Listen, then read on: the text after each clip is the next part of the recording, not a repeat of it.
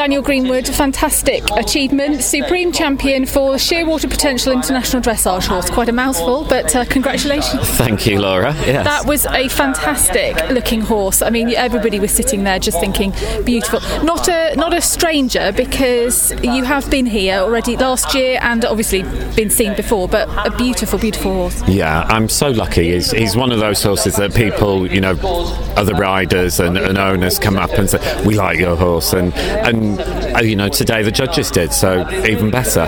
so, talk me through what needs to be done here for this this class, because um, I'd like to get your feelings on when you have to pass the reins over to not a total stranger, but there must be yeah. some feelings there as well. Absolutely, yes, slight, yes, slight trepidation, I have to say, and um, I mean, I know he, he's a, he's a well-behaved horse, but it's not a normal environment to, to be, you know, getting on and off strange horses. Um, so I think Eric did a brilliant job. Um, I wouldn't fancy doing it, thank you. Um, so we, yeah, we did the um, preliminary round yesterday, and of course, you know, you're trying to keep these horses fresh and feeling good, but then not over the top. Um, so it's, it's it's always a balancing act, especially. I mean, the five-year-olds are, are, are slightly more mature and, and, can cope a little easier, but with the four-year-olds, you know, it's it's a real fine line between having them settled, but um, you know, still with enough in the tank that they show themselves. And being in strange environments, sleeping in different places, it is quite difficult, isn't it? Yeah, I mean, we actually we've said this week we're so lucky with all our horses. They, you know, so you just add hay and, and that's it. Job, job done. Really, we're, we're really lucky. The four-year-old was uh, he's a little more. Um,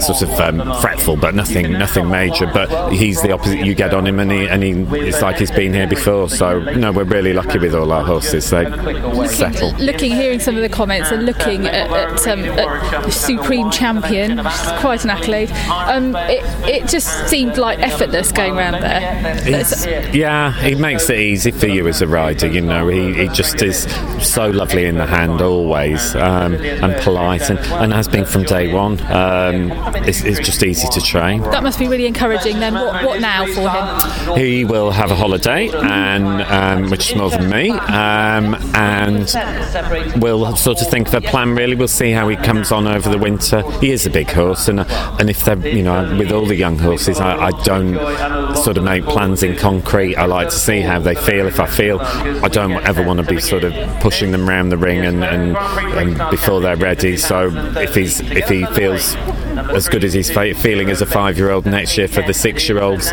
We've played with the changes, so um, we'll see. We'll just play it by ear. You're not having a holiday. You've mentioned that. Yeah. What happens now? Um, we have got plenty of horses at home. We've got um, a very nice-looking three-year-old that Ashley, who works for us, um, he's riding.